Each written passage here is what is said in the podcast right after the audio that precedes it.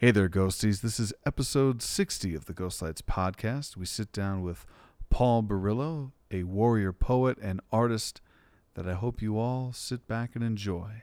We cover his career in New York and the human experience. Dan, do the damn thing.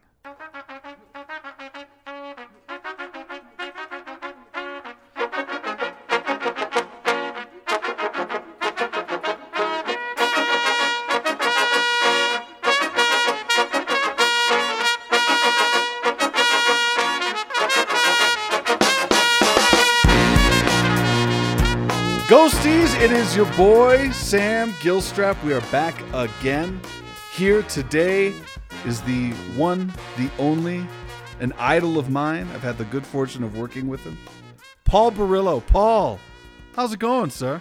Sam, I'm so happy for you what you're doing. I just Oh, want you to know that. Thank you, You've- man. you've- You found a way to uh, shift during this. Uh, well, you've been doing this since before the pandemic, but it really is a blessing right now during the pandemic. Well, thank you. I was it, it definitely. I knew I was going to have a little bit of time on my hands, so I wanted to try and put a little more effort into this. And I've had the good fortune of having a good teammate with Dan, and enough enough actors are finally available that I can I can have them stop moving for a second and chat with me. I think I think actors are f- easy to find right now. Oh, most definitely, most definitely. I mean, hopefully, hopefully we get them back on track soon enough. But uh, in the in, in the meantime, I'm going to be bugging all of them to to be a guest on the show. Well, they should all jump at the opportunity. Definitely. How's Erica doing? You know, thanks for asking. Uh, you know, she's fighting a good fight. She's had heart issues. She's been in the hospital a couple of times in the early part of COVID, and uh, um, she's fighting a good fight. We're we're we're keeping clear of everything.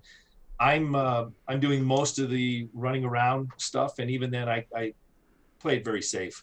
That's but good. together, we're good. She, you know, she's been blasting as an artist. She's she's written her second book, which is a memoir book oh, it's fantastic. kind of her life but she's also been very prolific with her painting and with uh, some of her, her ceramic um, artwork and she's been selling it which is really kind of cool people say where'd you get that i made it can you make one for me? Some people have actually um, um, actually commissioned her to uh, to paint some That's great. paintings and she's been selling those. And now she's working on her second book which is going to also include a lot of her paintings. So she's going to have and and her she's going to do part of her story as well as um, a picture book of her art. Hmm. so that's what she's been doing. She's been really really busy at home doing that her book of poetry that she gave me, uh, I believe that was that came out a few, like maybe three years ago. It's Uh, beautiful five, stuff. five five and a half years ago Oh wow! I just I, that's great. maybe six I, think. I don't know something Does like does she have a website where she's selling her stuff? Or oh yeah sure you can look it up all right, I then. i don't know what it's called i can't remember what it's called no Uh, she's- she's got uh, a couple of uh, i think two websites now oh, Um, fantastic! yeah and she's learning how to uh, take what she used to do live and start doing it on uh, on the machine here you know she's working she's got a whole digital presence now and she's she actually manipulates through that much better than i do Nice. in, in a lot of that world yeah She's definitely. I mean, the artist that I know Erica to be is one that's very flexible and uh, capable when when presented with a challenge. So it makes and, and makes perfect and- sense. And she's a fierce artist i'll use that word. absolutely, absolutely. She's a fierce artist, and uh, I, I remember when she was writing her poetry book, uh, she would every morning we sit down, we'd have coffee, Mm. and you know, and she'd go, "Okay, here's what I wrote yesterday, or here's what I'm working on," and she would read it, and if I had some problems with grammar or some of the things, she, I would say, "Well, did you mean that word?" or and and she would go, "I didn't ask you to criticize this. This is not what I'm asking. I'm just." and and I would say, okay, but when you said that word, it meant three or four different things. Did you want it to mean three or four different things, or did you just want it to mean this?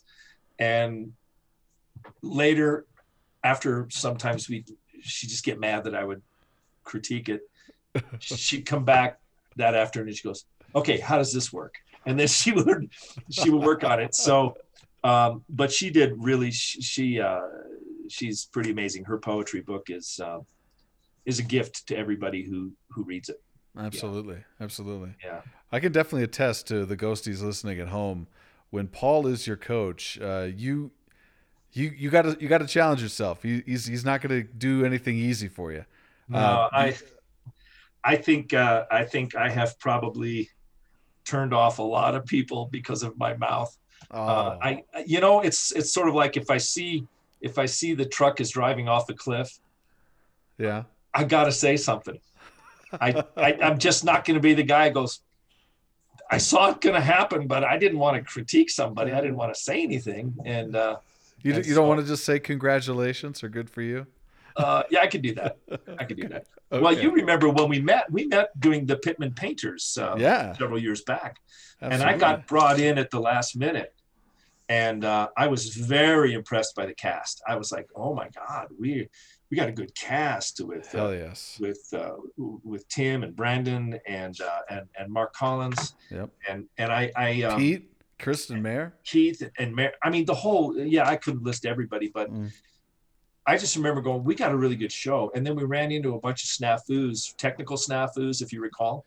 Oh, yeah. And I just shut up and I just said, we can't do projections. We got to have real paintings. We got to have real paintings. And, yeah. and at one point I finally said, Rick, doing projections when we're all supposed to be looking at a, a, piece of painting and it's projected. What if the wrong one comes up? What if it's you have a technical thing? We and and and uh, what if there's no whippet? What if I go up there and present no whippet, the whippet yeah. and there's no whippet? What are we doing then? The whippet is the, is the, British dog. That's a, that's it's, right. It's yeah. like a, a greyhound.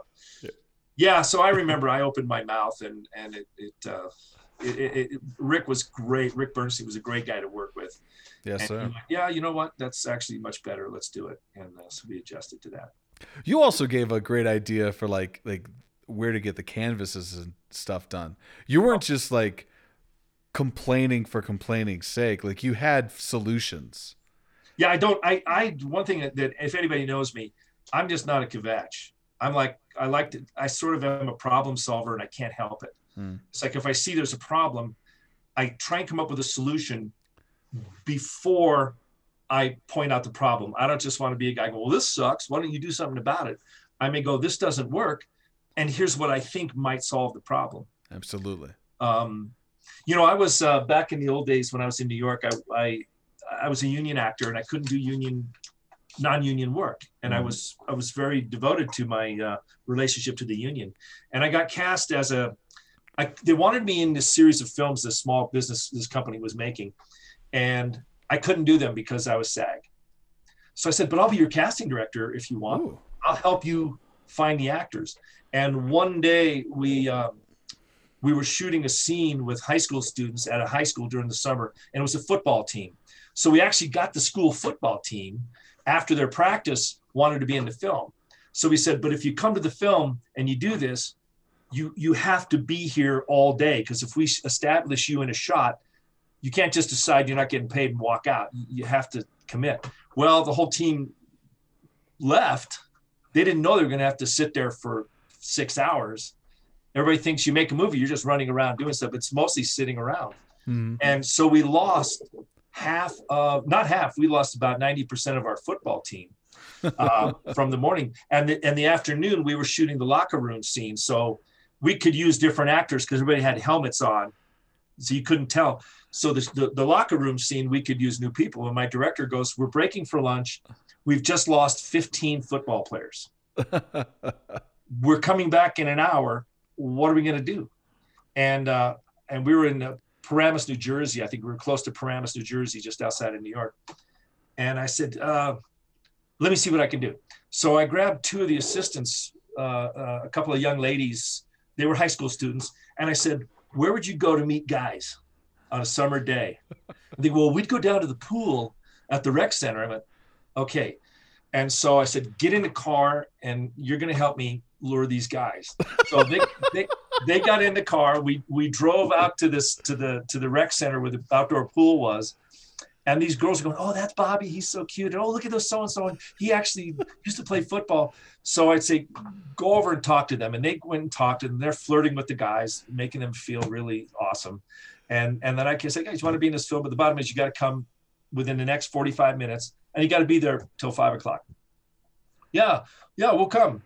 Then we're driving by and we see three guys out mowing a lawn with their shirts off and they're all muscular. Yeah. And and she goes, Oh, that's so and so. He just graduated. So we pulled her and said, Hey, what are you guys doing after you mow the lawn? You want to be in a movie? Sure. And so we just started pulling people. And sure enough, one o'clock, the locker room is full with about 15 guys, all, you know, uh, teenage boys that are right out of high school, just wanting to be in a movie. And the director came back and- and he was expecting not to have a crew. And he saw the whole locker room with a bunch of guys standing there. And he goes, How did you do that? I said, These two girls did it, really. Yeah. They're the ones that got him here. And and and then he said, I want you on my set from now on, not just as a casting director, but I want you as an assistant to me as a director. He said, he said, because I don't know how you did it, but you just get shit done. He That's said, right. I don't really want to know how it's you just you just you figure stuff out. And I need people on my crew not to point out everything that's wrong, Mhm. but to point out what the solutions might be. And so I ended up becoming, uh, uh, I didn't get a pay raise, but I was now in a different position with the film company just because I, I was a problem solver for him. you know. Yeah. I mean that's I mean that's that's a crucial part about providing feedback or criticism in those regards. It's like you're not if you're if it's just like if it's just the hateration, Yeah. the haterade as it were, then there's people What does that mean, haterade?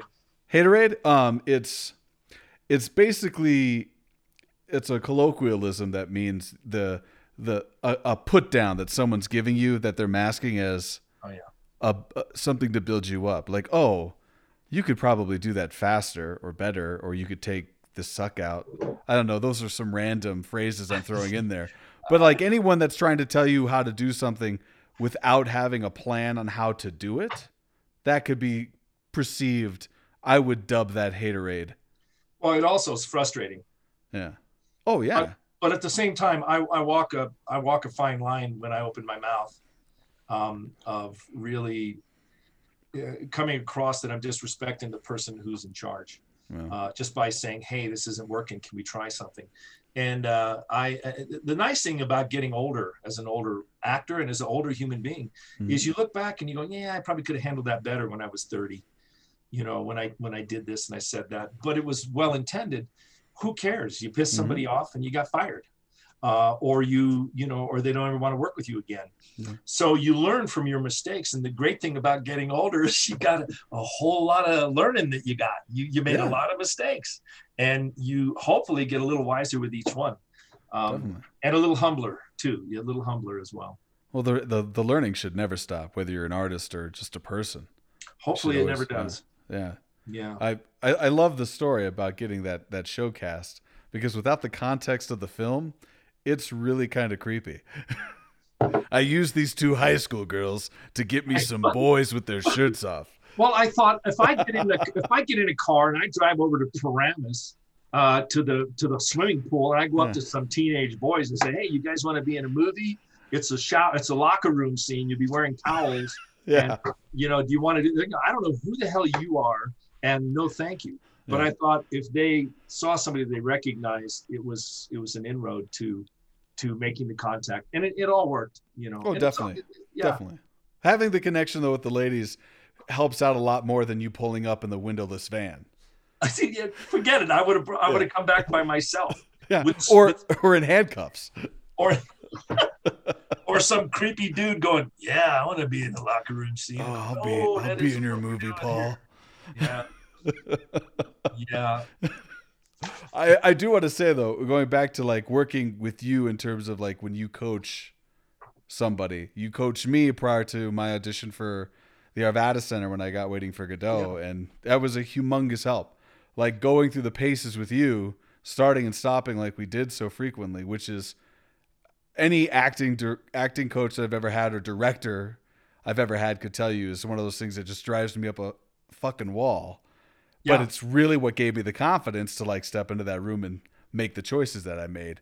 So You know, it's you're good at what you do. So thank you. It's sort of like that driving off a cliff thing. Is if if you if you make a a wrong turn hmm and you don't know you made it, and and you just keep going that way, you're just gonna get farther away from where you need to be.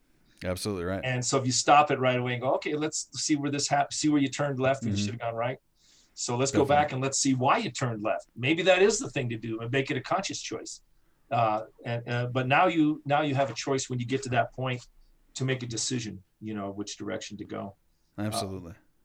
You know, it, when I moved to New York, I, I moved to New York City when I was uh, 23. I, I, I went to UNC in Greeley, which uh, my hats off to the staff there. I mean, I had uh, Lynn Hemingway was a costume teacher. I had to take costuming to get the degree. Lou, Bill Van Loo was the tech designer. Uh, I had to do tech design, set set painting, and construction. These were all things you needed to get your degree.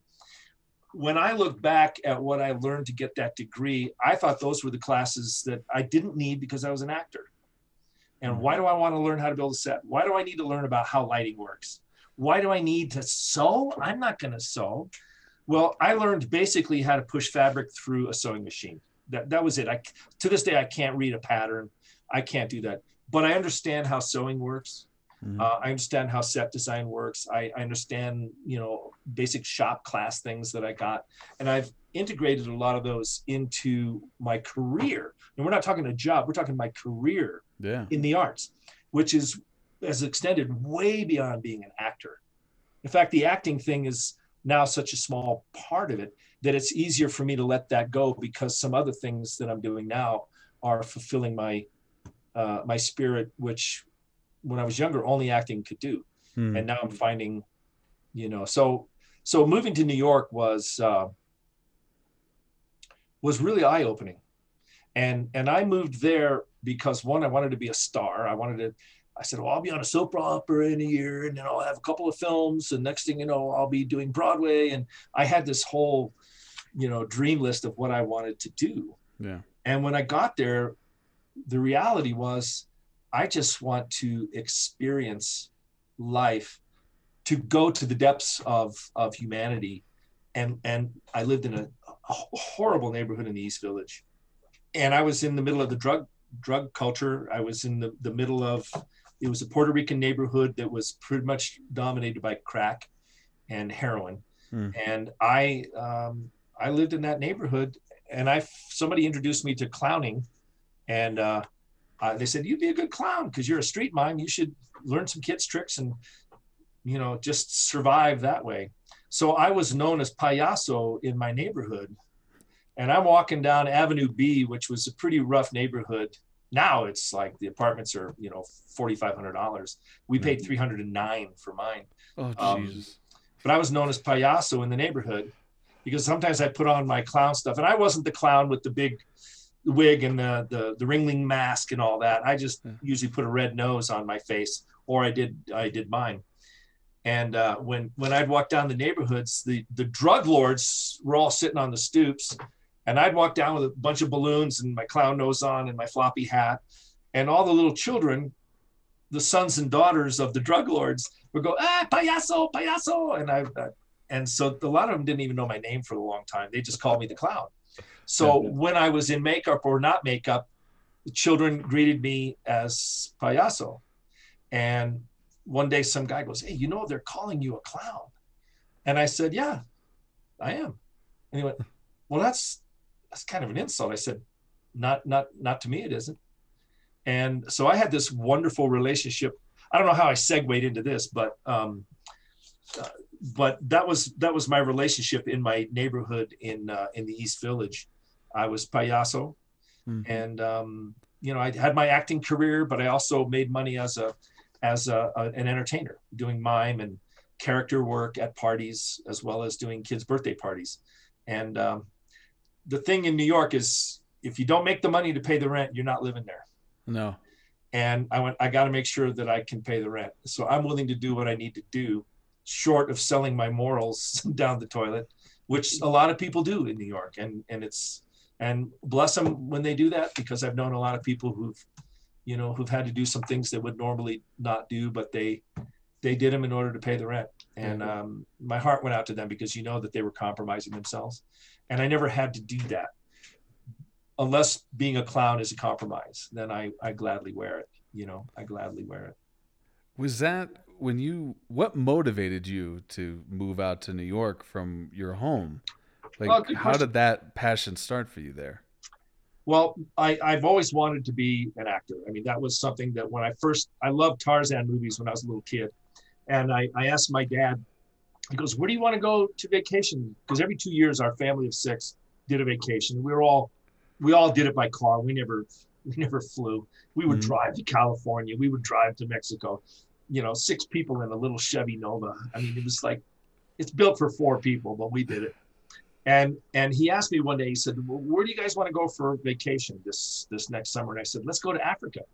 Oh, he just said, "Africa? Why are you going to go to Africa?" And I said, "Because I want to meet Tarzan." And he just started laughing. I think I was six years old, and he goes, "Tarzan is an actor. He lives in Hollywood, and they shoot certain parts of the movie in Africa, and then they do the acting here, and then they edit it together." I said, "So Tarzan is an actor?" And he said, "Yeah." And he went, "Well, he swings through the trees. He lives in a tree house. He swims. He fights alligators. He rides elephants. He talks to the animals. He's an, he's a, nat- a naturalist." I thought, well, then that's I want to be an actor Hmm. Because that's what actors get to do is they get to do this. so that was my motivation to become an actor was to swing through trees and not wear clothes. I did not like clothes. Uh, I was you can you can take your shirt off if you want, Paul.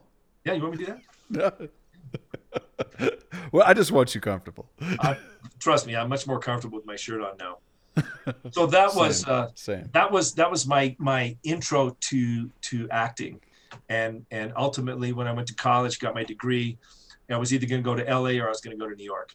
Mm. And um, my uncle, who just recently passed away a year and a half ago, you know, I've got a cousin Tom uh, Borrillo who um, took the same path. He became an actor. Interestingly enough, moved into my neighborhood and had my agent in New York when I left.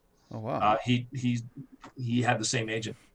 Um, my uncle sat me down when I said, "Well, I'm going to move to L.A." And he goes, "Well, why do you want to go to L.A.?" I said, "Well, because you know I want to make a career as an actor." And he said, "Well, you know the training is actually in New York." He said, "Hollywood makes movie stars, New York makes actors," and that was what he told me. That was his Hmm. opinion. I mean, that's not necessarily true totally. but he said you'll spend more time in a car getting from A to B in LA than you will in New York. In New York, you'll do more of what you want to do. You won't spend your time transporting yourself. So I decided to make my switch from from LA and move to New York. And I went there at age 23. And um, I thought you just get off the plane, go hunt for an apartment, and then move in that night. And my dad goes, no, you don't. Um, and because my family's from New York, I was born in New York. So, so he goes, you're going to stay with your cousins in New Jersey until you find a place. So they picked me up at the airport, and I stayed with uh, stayed with my my aunt and her family, and I would take my daily train ride into Manhattan till I found a job, found a place, and then it was as if the cork blew off of the champagne bottle, and my life. It was almost like a second, you know, birthing for me Mhm. um, and I realized I'm in it now, and there's no looking back. And what uh, popped that bottle? pardon me, What popped the bottle? Um, making this the decision to go there, because it's a tough decision to do that. Hmm. Um, so just making that decision was opening it up. And then when I when I when I got into New York and and the smell was different, Hmm. the thick the air is thicker, it's it's hotter, it's moister, and you're walking around and there's a weight to the city. It's a city that's in your face. And there was a Simon Garfunkel song, "The Boxer." Um, Yeah. Uh, what is the lyric where he says, uh, "Going to the place where the ragged people go, looking for the places only they would know." And I went, "This is what I want to do. I grew up in suburbia. I've been taken care of. I want to go somewhere where I'm not taken care of. I want to go somewhere where where I'm challenged because I I felt that I I got a pass, a free pass being suburban kid in Colorado. So I wanted to go there where I was going to be facing life and death pretty much on a regular basis, which in the beginning it feels like that. Then you sit back after a while and go, wow, this is life. And everybody in the city was struggling the same way. I went there for experience, life experience, and along the way, some acting coaching. Nice. Yeah. What was I your mean, you can- first? Yeah. Go ahead. Oh, I was gonna say, what was your first gig out there aside from being the clown? Was it? Well, the clown was not my first gig. That took Oh, okay. me. Uh, that took me about uh, three months before that started to take place. Mhm. I um, I was uh, my first job was um, working uh, at the New York uh, Renaissance Festival. I got a job at the Renfest, which was kind of cool, Hmm. and I was doing Chaucer. Um, we did a, a, a two Chaucer plays, and that was nice because I got out of the city every weekend. We went up to Bear Mountain area, uh, Sterling Forest is what it was called, and we did the Renaissance Fair. We made 29 bucks a day.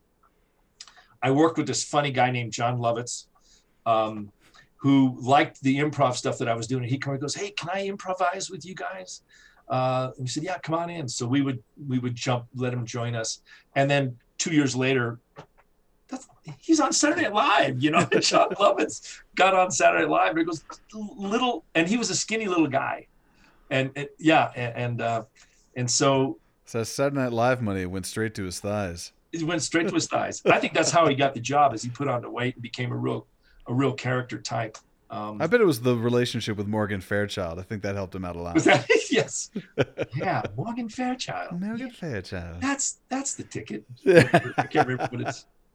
Yeah, the '80s were a very fruitful time in New York. I, I moved there in 1980, Mm. and um, it was still cheap to live in. Cheap by comparison today. It was still expensive by national standards at the Yeah. time. Um, but I I wanted to uh, experience ugly up front, Mm. and I wanted to know what what what it was like to live in a neighborhood where I was a minority. So I lived in a Puerto Rican neighborhood Mm. and I wanted to I just I just wanted to to sort of cleanse myself of some of the privilege that I felt I had even though I look back and I go by by many standards I, I did not have a privileged childhood Yeah. at all. That was your mindset back then. Yeah, you, well, you were pr- privy to the privilege that you might have been. very very privy to it. Mm. my father was born in Italy and he came over as an immigrant. Okay. And he had to teach his parents English. And he was prejudiced against being an Italian. Um, they were second class citizens and he had to fight. Mhm. And he became a tough guy, even though he was a tiny bit of a man. Nobody messed with my dad. Tony Borrillo, you don't fuck with Tony, you know. and um, and his brother, my uncle, was six foot four, this tall, lanky, gentle guy who became a, a Harvard graduate and a very prominent criminal lawyer in Colorado and wrote countless books of poetry, books on Elitch theater. He's got a book about Elitch theater that he he does his research really well. And um, he always told me, he says, you know, your dad was he was tough. Nobody messed with Tony. And and um, so my dad taught me something about knowing what it's like to uh, to be prejudiced against, to to have um, to have people uh, not treating you equally. And so I always felt that even though I didn't have that, I was in son of that. And so it was it was in my genes. So I I really, you know, I, I it influenced a lot of what I what I still do today and how I look at things. Well, Yeah. definitely. I mean, the, from the relationship that you and I have, um, I would definitely agree with that for sure. It's it's it's it's refreshing, and I'll even say shocking for me because of of course even now as you were telling me the story about your trip to New York and the work that you wanted to do or the things you wanted to experience more specifically to have that awareness of like I'm I've had it pretty good. I got to know all sides of life. The- think the- I think everybody motivation. Yeah. you know i also i also felt that as an actor a lot of the motivations when you're young is money glory fame fortune Hmm. uh, but i realized that if you're not trying to be truthful with what you're doing as an artist um, you'll you'll never really get there you you might make money or something but and i thought i want i want my work to be meaningful to me first it has to be meaningful to me Mhm. and so I wanted to even, and I take great pride in doing children's entertainment because when I'm a clown at the Taste of Colorado or I'm doing street performing, I look at a little kid and and I realize that person there that's four years old or five years old is a human being Mm. and they're they deserve the respect and attention as much as somebody who's paying you the, the money to be there and um, can i tell you a quick story Absolutely. Um, it's a movie it's a film that i'd like to make a short film. And when i was in new york and this was probably in the about 85 and i moved there in 80 Mhm. and i got to where now i was doing i was doing i did the shows that people didn't want to do. Some guy would call me and say hey paul uh, we got a we got a job in uh, in a mcdonald's in harlem and they want he-man from the tv series he-man. Now this is a blonde nordic uh, Tarzan type who wears a red loincloth. He's got a big muscle chest and a sword on his back and I'm and very blonde- familiar with He-Man. yeah, and and blonde hair. And they want him to uh, they want him to show up to a four year old birthday party in the McDonald's playroom uh, in Harlem, right on Lenox Avenue, at noon on a Saturday. Here you go. so I uh, and they said nobody will do this, but Paul will do it. So I said, yeah, fuck it, I'll do it. I'll do some magic tricks. And when I look at the kids, they don't see what somebody else might see. They Mm. see He-Man walking into a McDonald's. And so I went into the bathroom and I had this muscle chest that was kind of pink with muscles in it. I put this the unitard on with the muscles. I put on the little red shorts and the blonde wig. And these dudes were walking in and out of the bathroom watching me get dressed and like, dude, you got some balls, man. You know, you this ain't the this ain't the place to be doing this. Uh, And I stepped out of the bathroom. Everybody's in line getting their McDonald's, and they look over and they looked at me, and I struck a heroic pose, and said, "I'm He-Man," and and I walked across the, the the lobby into the playroom, and the kids. I, I might as well have been the greatest celebrity in the world to have just walked in. They were bouncing up and down like popcorn, and and I did a little magic show as He-Man, and um, that's not the story I wanted to tell but I did a lot of shows in areas where nobody else would do them. mhm. And one time, I I was doing a show up in Harlem, doing my clown show, and when I got done, I was exhausted. I grabbed my bag of props and I had my my jacket on, uh, like a, a sort of a Charlie Chaplin esque kind of thing with a with a with a red nose and a floppy hat. I walked into the bus, paid my money. It was a, it was a summer day, and I thought I'm not going to get in the subway. I'm going to take the take the express train, uh, express bus. And I got in and I sat down. And the, the the buses back then were long bench benches. They weren't s individual seats. They were benches that faced each other, Mhm. and the passengers that were standing would just stand in the middle and hold the hold the rails. So I walked in, and there were probably met 12 people on the bus, and this clown walks in with this bag of props, and I, I set it down towards the, the the back of the bus, and I'm sitting there, and of course everybody's reading their paper, and you know one or two guys would look at me and go, oh, "Asshole," you know, it's like he's a clown on the bus What's this and I, doing? I would look down down the row and about six seats down from me on the right this little child pushes his head forward and is looking down at me and is going mommy mommy there's a clown. There's a clown in the bus. And the mom was going shh shut up. Be quiet. And nobody even took notice of me except this little child. So I open my bag and I pull out a balloon and I blow the balloon up and I twist it into a knot and I slowly make it into a dog. And the other passengers kind of not moving their head, but their eyeballs are watching what I'm doing. Mhm. And when I finish the dog, I start playing with it on my knee, and the little kid is looking. And then I look at the guy next to me and I hand it to him. And he's like, No. I said, and I didn't talk. I did the whole thing in mind. And I said, No, no, no, it's not for you. And I pointed to the little kid six seats down from him. And he goes, Oh, so he takes the dog and he hands it to the next person. They keep handing it down until the little kid gets the dog. And the little kid waves at me and like, thank you. And the mother waves and says, thank you. And then two seats down from them, another kid pops his head forward to look down the back. And I went, oh God, there's another one there. So I blew up and I made a little giraffe. And next thing I know, I'm making balloons. And across from me is some lady. And I looked at her with this look of like, you want one too. And so I blew one up and I made a flower for her and I handed it to her. Next thing you know, everybody's sort of watching this little, and I'm not talking at all. The windows are open on the bus, the wind is blowing through. And then there's a couple sitting there and they're holding hands. So I blow two balloons up and I handcuff them together with the balloons and then I come and sit back down. Hmm. And then there's another person next to them. So I grab a handcuff, a balloon handcuff, and I handcuff the lady to the guy next to her. And now what I'm doing, I'm starting to connect everybody on the bus with balloons.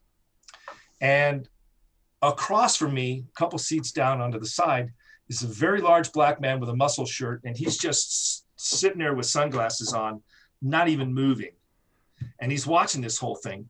And I've been twisting four or five people, connecting them together. And I look at him and I look at the girl next to him, and other people in the bus are shaking their heads like, don't do it, dude. Don't don't even no, don't. Don't engage. So I stare at the guy through his glasses and I slowly blow a big balloon up and I'm looking at him the whole time and I'm slowly tying it into a knot. And I get up and I go to the girl next to him and I turn around her thing. And he's sitting there and he's got his hand on his knee. And I lift his hand up and he holds his hand up and I put it around his hand and I tie it and it puts it down. And then this huge smile comes across this guy's face. Hmm. Everybody else in the bus exhaled. And I proceeded to put balloons on people's heads, connecting everybody in the bus.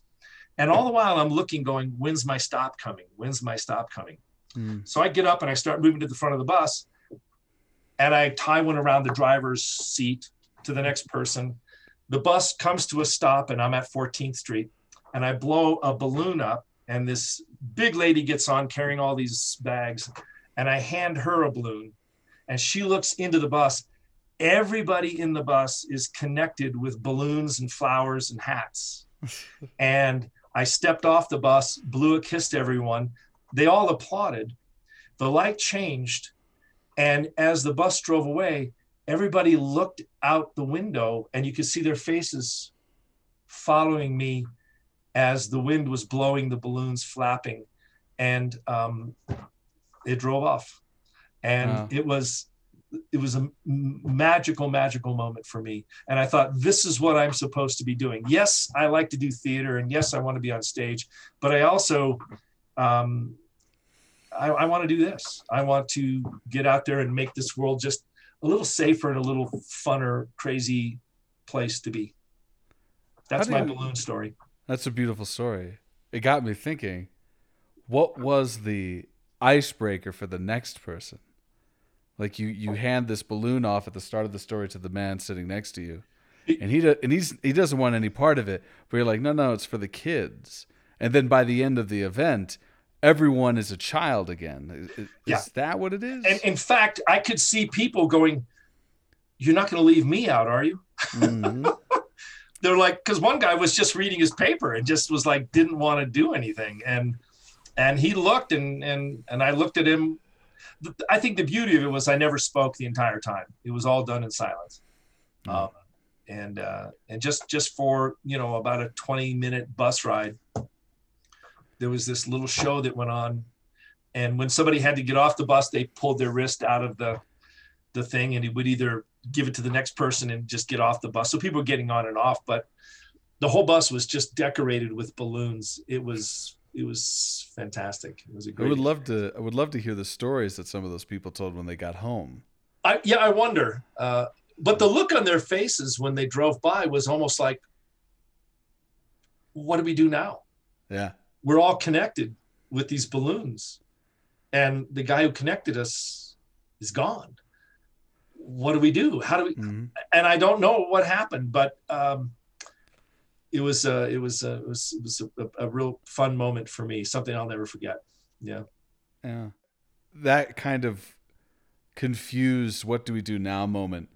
It I, I saw the movie Interstellar and I think I've mentioned this on this podcast many times. At the end of that movie, like me and the 70 other people that were in there, including the girl that got away, um, we were sitting there for five minutes in this shared silence, not quite sure how to move. And maybe it's, I mean, maybe people will will nitpick and like, oh, that's not the movie for that, but for that crowd, it was. And Yeah. to have that kind of, and we always talk about the shared experience, like that's See, that's that's glorious. That's, a gift That's in what, and of that's itself. what live. That's what live theater is. Hmm. Live theater is you got all these people sitting in a room, and you don't know what's going to happen. You don't know if an actor is going to go up on this. You don't know, but you're hoping that it, it will be an exciting piece of theater. Mhm. But whether it is or it isn't, you all share it together in that moment, and that moment exists only in that moment. And when it's done, it's gone. Just like all moments. But when you do it in theater, it's it's a shared experience. I think it, it definitely puts the. I- I feel like going to see a show puts the emphasis on the moment more Yeah. than just going through your day to day. We take getting up and going to work for granted. Uh, At least we did. I'm sure there are some people now in 2021 that are going like, I would kill to go to work right now. And that's definitely not the right words to use there. I apologize. I like people eager to go to work and, and go through the mundane because that feels normal and and now maybe a little more memorable to them. But Yeah. when you when you buy that ticket and you sit in that squeaky velvet seat and the lights go down and the Yeah. music plays or the first actor comes out, that that changes. Like it's almost for me, it's like a hold your breath moment. Like what what is the beginning of this? Especially if you haven't seen or read the play before. Right. Yeah. You don't know what's coming. Um, th- theater is, you know, it's you could say it's like going to church. It's it's uh, it's a communal gathering. It's um, um, it's a shared experience, and Well, that's I mean uh, uh, that's how storytelling began. It was part of it was part of their ritual. yeah, We passed down the you know how to you know how to defend your, and defend and take care of yourself. We told that in stories in the by the campfire in the cave, and then that evolved, and now we walked into buildings with high spires and these uncomfortable wooden pews and these books, and we presented the stories through that, and it's just it's evolved into this place where we can tell a story in a 20 second TikTok video now. I mean, and the attention span of audiences today, particularly on on video and and online, is so much shorter. Uh, and yet, when they when you experience something live, mhm. you you give it you give it more attention you give it more focus and you can you can you can control people watching you can pull them into a piece whereas if they're looking at it on their phone like, ah i don't want to watch this and they just a finger you can't do that in the theater you have to stay with it so Yeah. you can you can you know with good writers they will pull you in as you as you come along what got you into theater Sam? What got me into theater? Yeah. Um, it was an easy A in college. what's that It was an easy A. An ECA. huh? Yeah.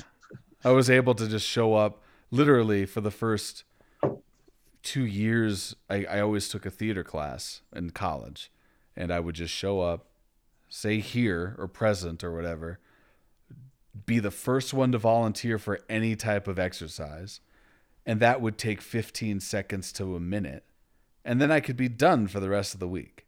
Like you just had to show up once. Get it over basically with quick. Yeah. and they would give you the A at the end of it.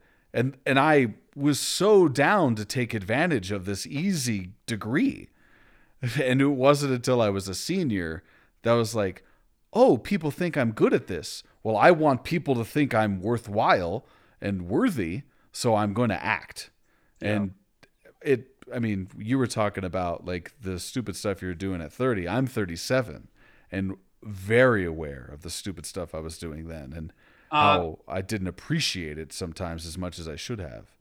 you know, um, one of the things that I and, and, and the reason I earlier mentioned my my costume teacher in in college, um, I was always fascinated by how things work, how Mhm. things happen. When I saw Marcel Marceau do mime walking in the wind and climbing a ladder, I went, "Oh my God, he really looks like he's walking in the wind," or "My God, he really looks like he's climbing up a ladder and his feet never leave the ground." Yeah. And I thought, I want to learn how to do that. When I saw uh, the magic of Jim Henson in puppets, I went, I want to be able to do that. I just I wanted to be in on things that that made people that shared joy, things Yeah. that that spread joy and involvement, and people people liked. I wanted to know how that happened.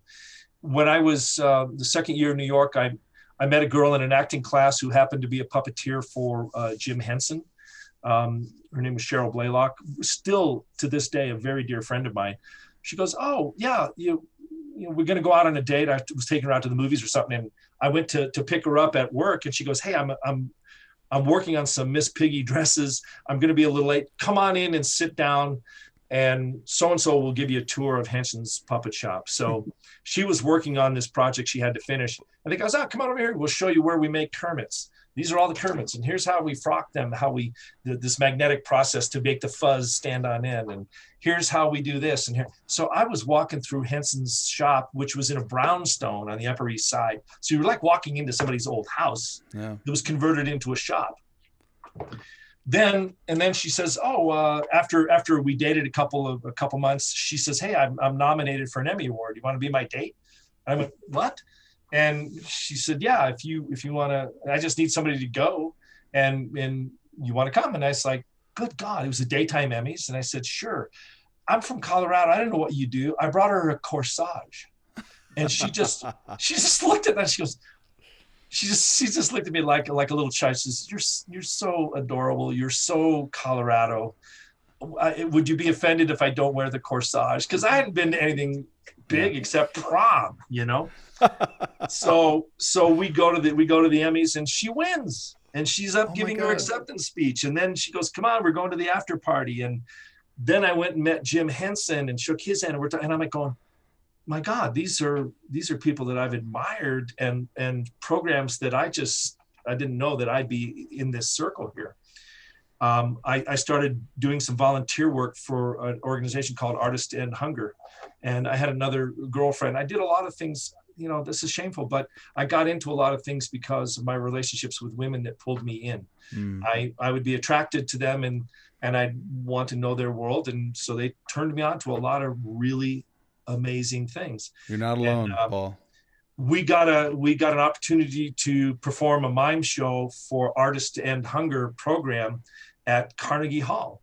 And we're sitting here, 12 of us doing this mime, an orchestral mime piece in Carnegie Hall. And I'm going, I'm performing in Carnegie Hall. We weren't getting paid, it was volunteer work. But there I was.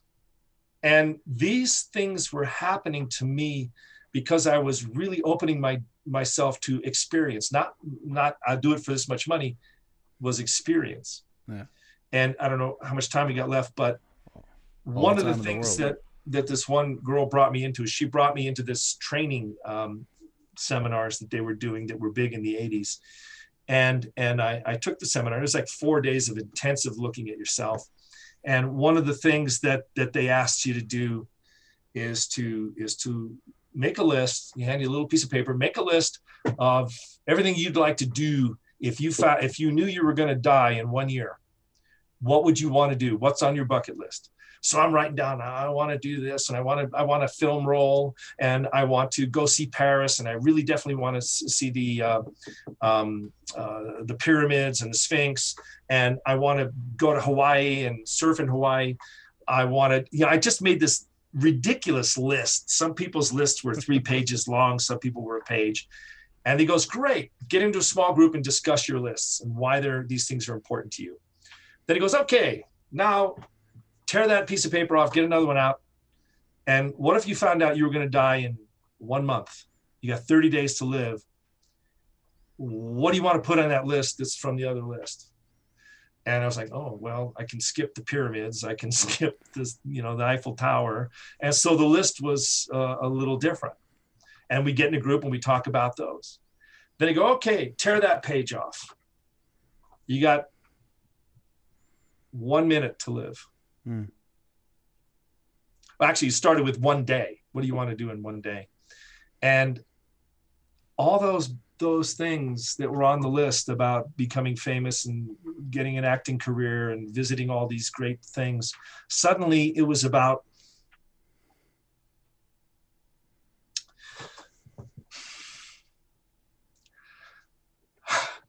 sorry, I'm Italian.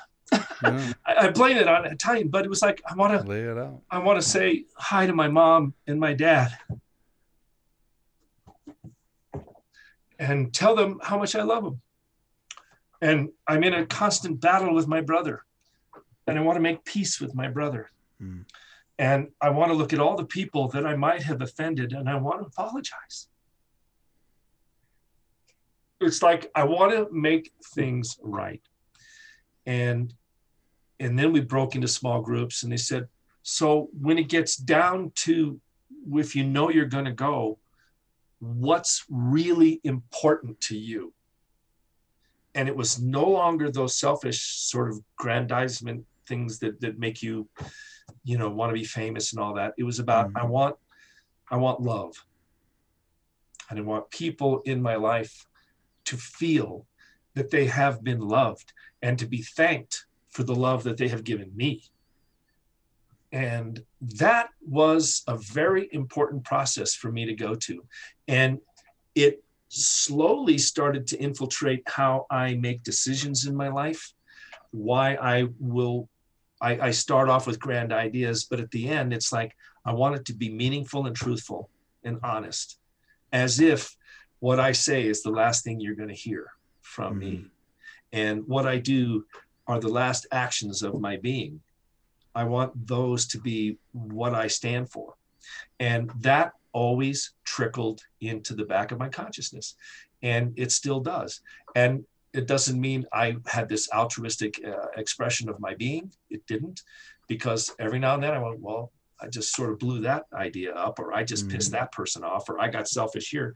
But it taught me to slowly seek that perfection of narrowing down and putting my my life into a perspective that that I was always living as if I'm not going to be here tomorrow. Mm-hmm. And so even to this day, and it made me a much better father, even when I was raising my son Shane. And and I would like lose my temper at him because anybody who's a parent knows you're going to these kids are going to drive you crazy. I'd always make a point of pulling him before we went to bed and I pulled him aside and said, I just want you to know I, I don't feel good that I got driven to this level of anger. I'm sorry for that. And I don't want you to think that I won't get angry again, but I want you to know that that doesn't set nice with me and that I will always try to make sure that I balance the board before I before I move on. Mm. And that's just kind of, you know, that's another th- gift about getting older is you look and you go, yeah, we ain't going to be here forever. Yeah. What are we going to do with this time? What's important? Do I want to do theater just if I want people to laugh, I want them to laugh because they need to laugh and it's good for their soul. And if I want them to cry, I want them to cry because it's it's an expression of an honest moment of emotion. Yeah. And so I approach a lot of my theater probably in many ways too heavy, but it's just kind of my instrument and that's the path that I that I chose. No. Yeah, it's.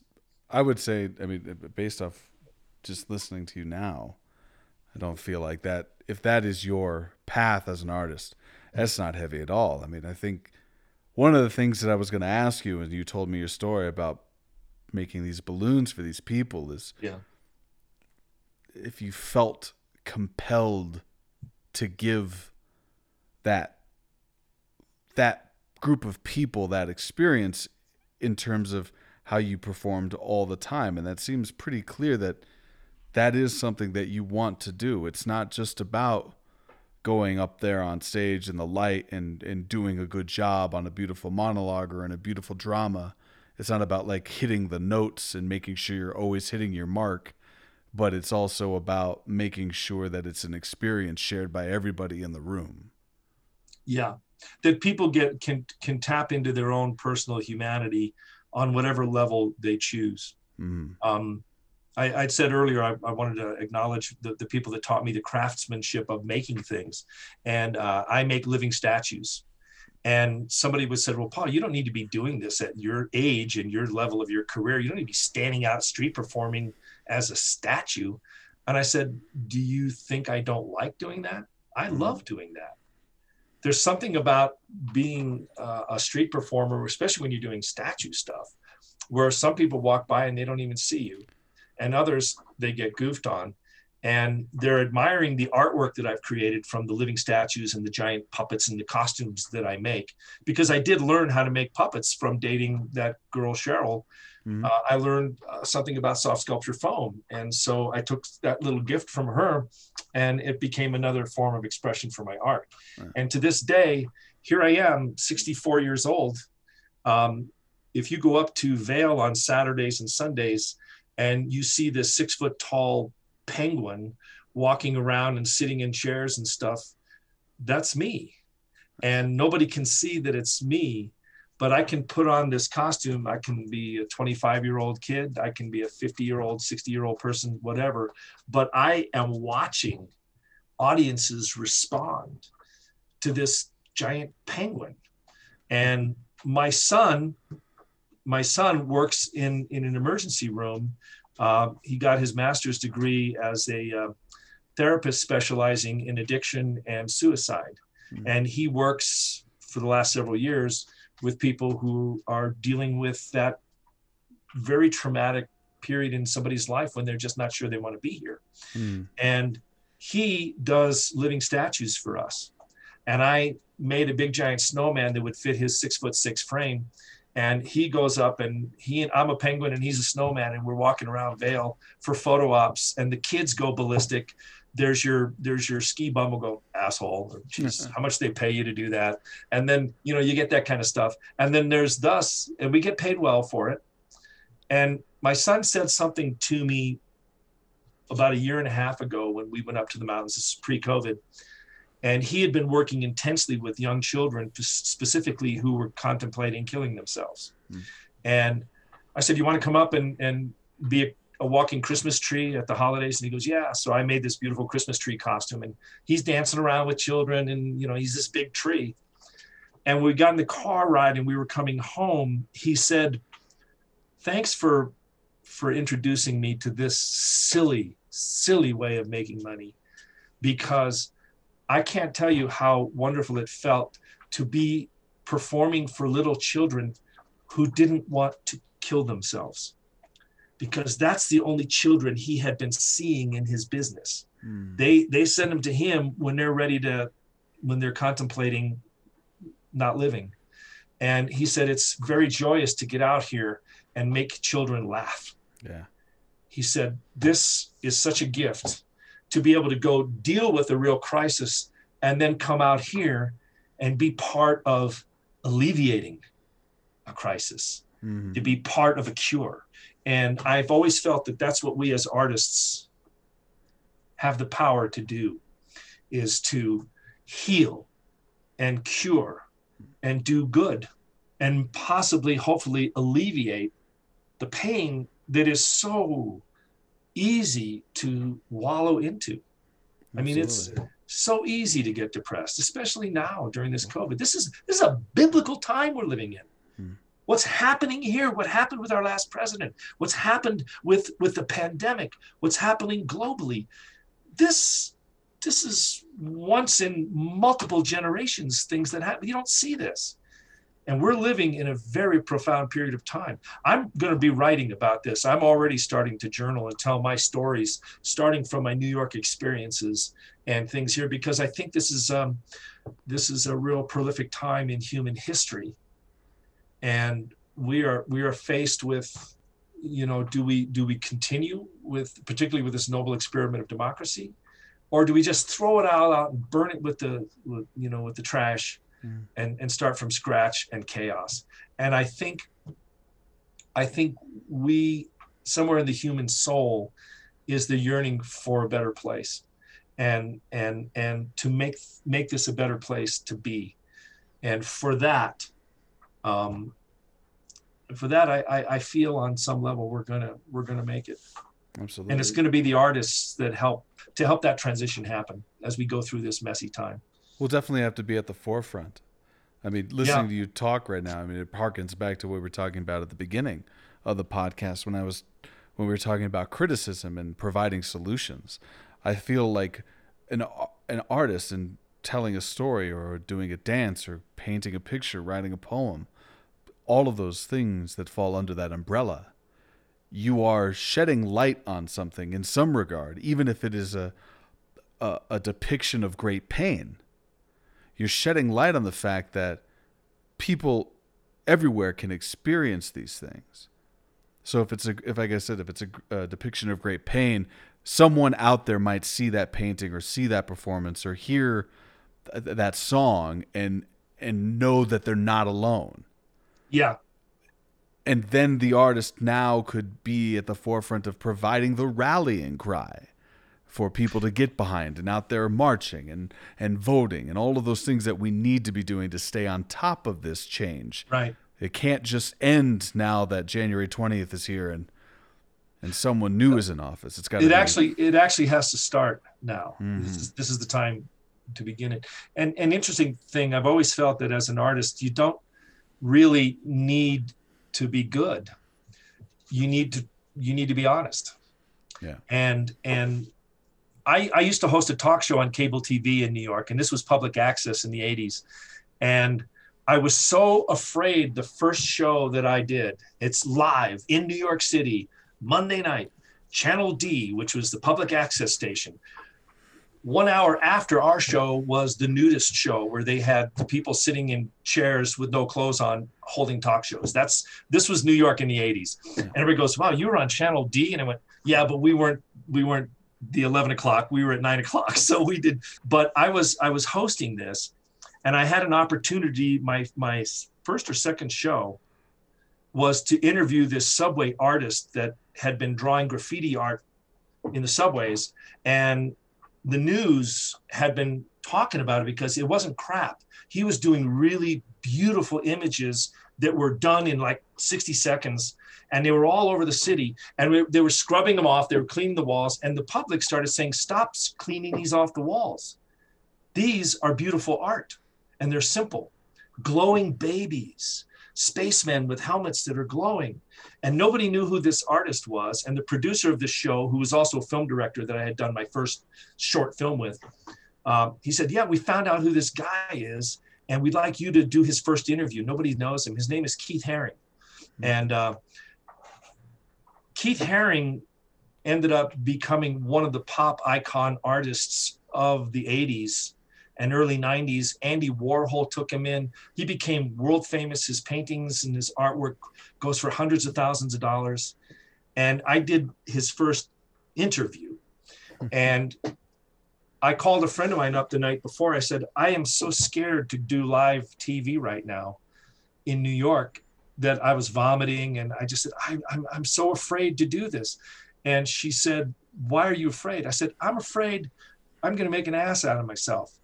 I, I I do malaprops constantly. I'll say one thing and it means something else, and I don't catch it. And other people, he just said that. And I said, I'm afraid I'm gonna I'm gonna do that, and I'm gonna come across looking like an idiot, an inarticulate idiot.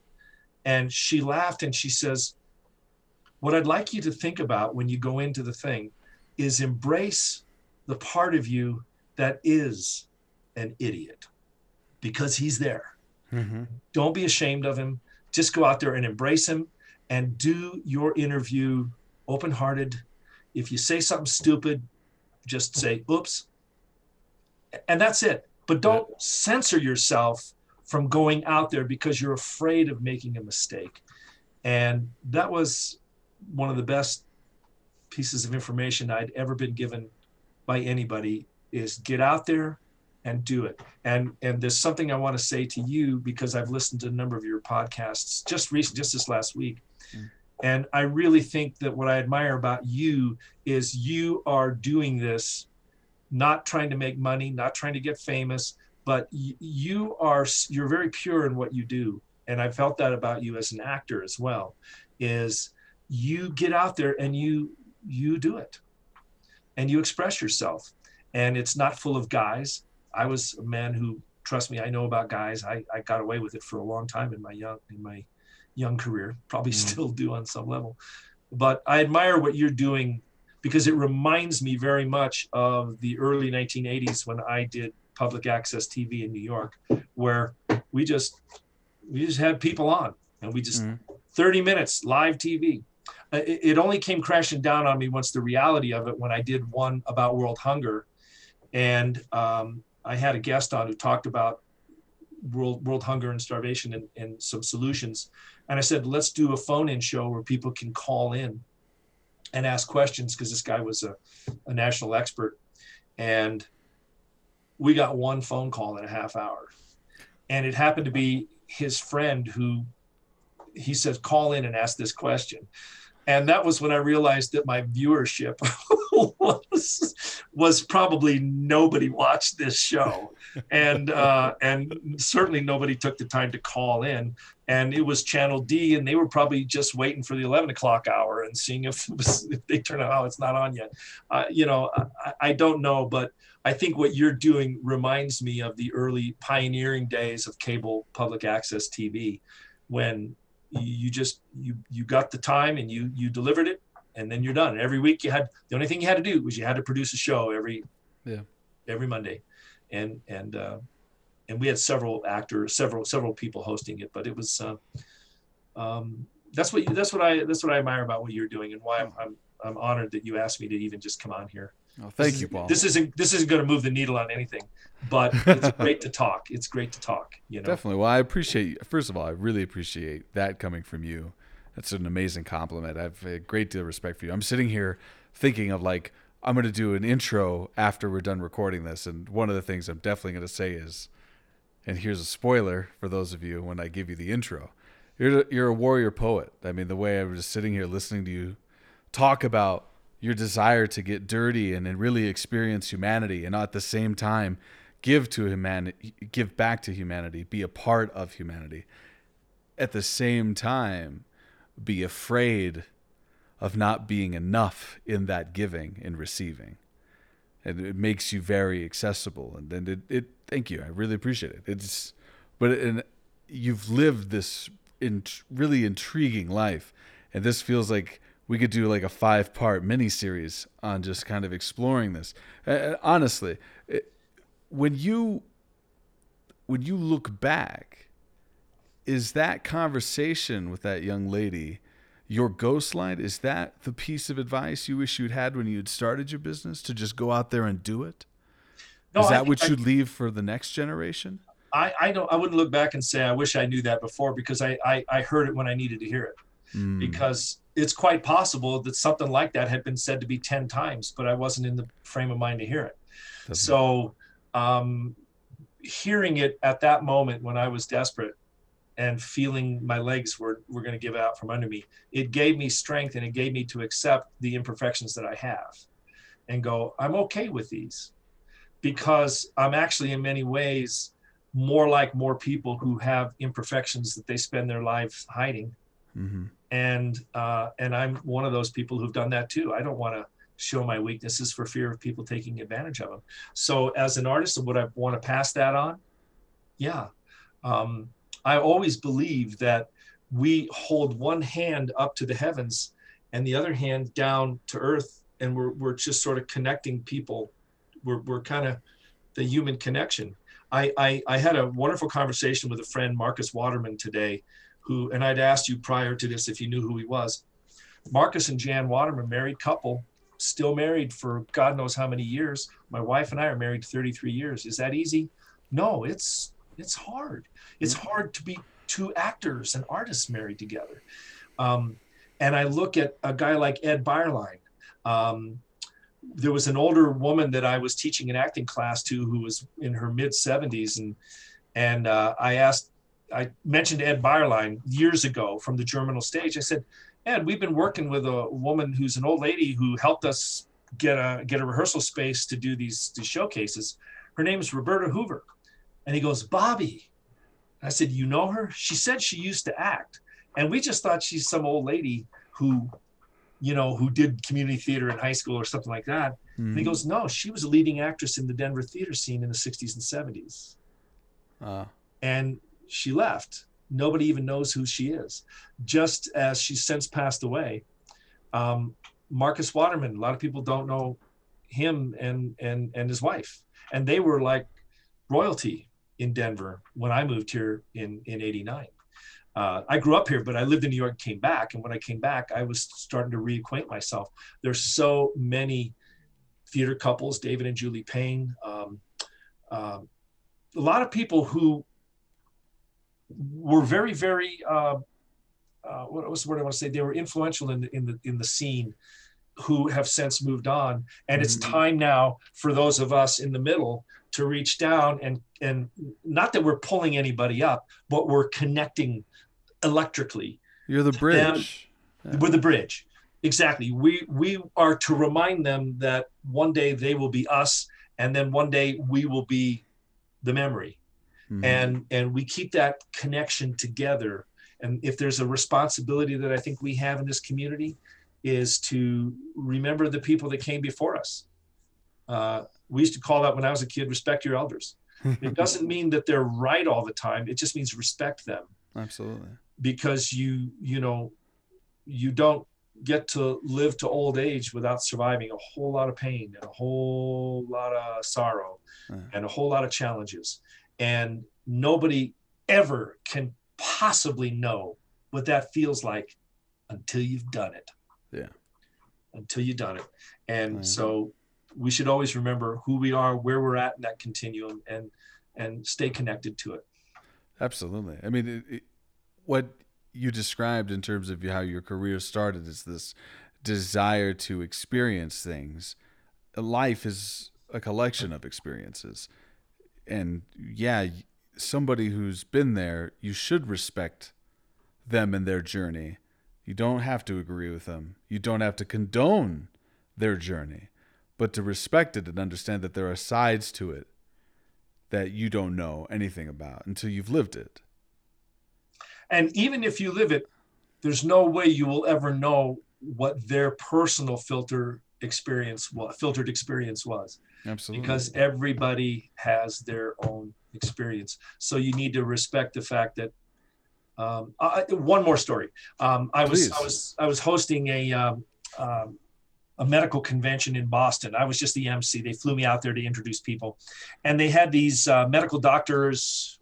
I don't know, yeah, medical doctors who were giving these two-hour lectures to an audience of four or five hundred people, and they had these two cameramen on um, uh, on tables up above the crowd with the camera aimed at the speaker. And whenever he walked across the stage, they'd have these two IMAX screens in the back that would project the image to the people in the audience, so so the guy wouldn't look like a little peanut. And I would watch these two cameramen listen to five hours of lectures of these guys just droning on medical things, which was interesting to the crowd, but to me, way over my head. I didn't know what they were talking about. And after the three days of doing this thing, I was having lunch with this older gentleman. He was white long hair, a beard, portly, wore a, a black shirt and black pants, which is what the crew wears. And I said, uh, we were having lunch, and I said, how do you, how do you stay awake during this stuff? Because these guys, you never know when they're going to move. And I watched you for an hour, never miss. Anytime that guy moved, you followed him around. I said, as a crew, you, you got to have special skill for that. And he says, well, I'm well into my 70s and I'm retired. He says, I do this just to stay busy. And I said, but how do you not fall asleep during this? And he goes, I, I know what my job is. He says, and I, I worked in television for years. I said, really? So I'm thinking he's just this old crew guy. hmm I said, so, you know, what did you, what did you do? What was your, he goes, well, have you ever heard of the Steve Allen show? and I said, yeah. Now the Steve Allen show, for anybody who doesn't know, that was, that was like the Johnny Carson of before Johnny Carson. He was, he was a guy who had a talk show and an entertainment show in the, and I think it was in the late fifties, uh, mid, mid fifties and it went into the sixties, I think. Yeah. Um, and he goes, I said, oh, I know, I know the the Steve Allen show. He goes, well, I was the producer of the Steve Allen show. And I'm Wow. thinking, I thought you were like the cameraman. He goes, no, I, I was the producer. He said, I was the producer of the number one television show in America. and he goes, and I did the QE2. We decided we wanted to broadcast the show. He goes, that was my idea to take the show on the QE2 and broadcast on a boat in the middle of the Atlantic Ocean. He goes, we were we were having fun in those days. And I went, wow. And I said, forgive me for just looking at you and thinking you're just some old tired crew guy who's trying to make a buck. And he said, have you ever heard of the Monkees, the, the, the entertainment, the singing group? And I said, yeah. And he goes, you know, Mickey Dolenz? And I said, yeah, he was the drummer. He said, you know, about a couple weeks ago, Mickey and I were in, um, in the park in, um, where where all the kids go to where the Liberty building was, not the Liberty Bell, but the Liberty. Uh, um, I don't remember what the name of the building is that everybody mm-hmm. go. Liberty Hall, I think, is where they where they they they the colonists all met during the Revolution. He says there were busloads of high school kids being dropped off, going on tours, and we were sitting at a picnic tail, table in the middle of the commons having sandwiches. And he said, and we were crowded with just hundreds of teenagers running around. And he said, I'm formerly the producer of, of this top show. Mickey Dolenz was from the Monkees who could not walk in the street anywhere without getting mobbed by teenagers in their heyday. Mm-hmm. Now they're just two old men sitting at a picnic table in a park eating a sandwich and nobody even knew who they were or what power those two men possessed in their prime and he goes it's he says it's it's humbling and it's also wonderfully poetic and beautiful to be able to sit here and go i've i've lived at the top of the mountain. I've been i've been to the other side. And i just thought wow you've lived a blessed life. He goes i have been. I have. Hmm. he says Absolutely. i was at the height of fame and, and, now i'm just this obscure old man having lunch in the park. And um and chatting with you. Chatting with me. Yeah. and then i'm going to come back 10 12 years later and share that story on a podcast with my friend sam gilstrap. Heck yes you are hey, hey, ladies and gentlemen, we are the Ghostlights podcast. Our guest today was Paul Borrillo. Paul, thank you so much for sharing your stories with us and, and sitting down. I want to do this again. You'll be back for sure. Uh, yeah, we definitely got to. Yeah, we got to get you and Erica on because yeah. that's going to be a, a good time for everyone. Once again, everyone, please stay safe out there. Keep your masks up. We're not through this yet. Um, love each other and take it easy. We'll see you next time. Dan? do the damn thing.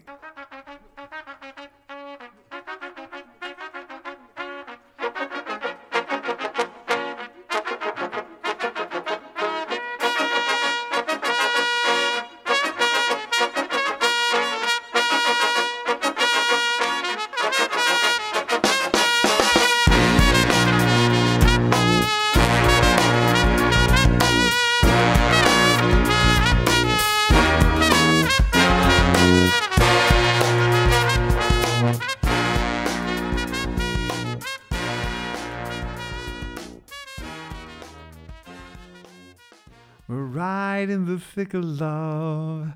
At times we get sick of love. It seems like we argue every day.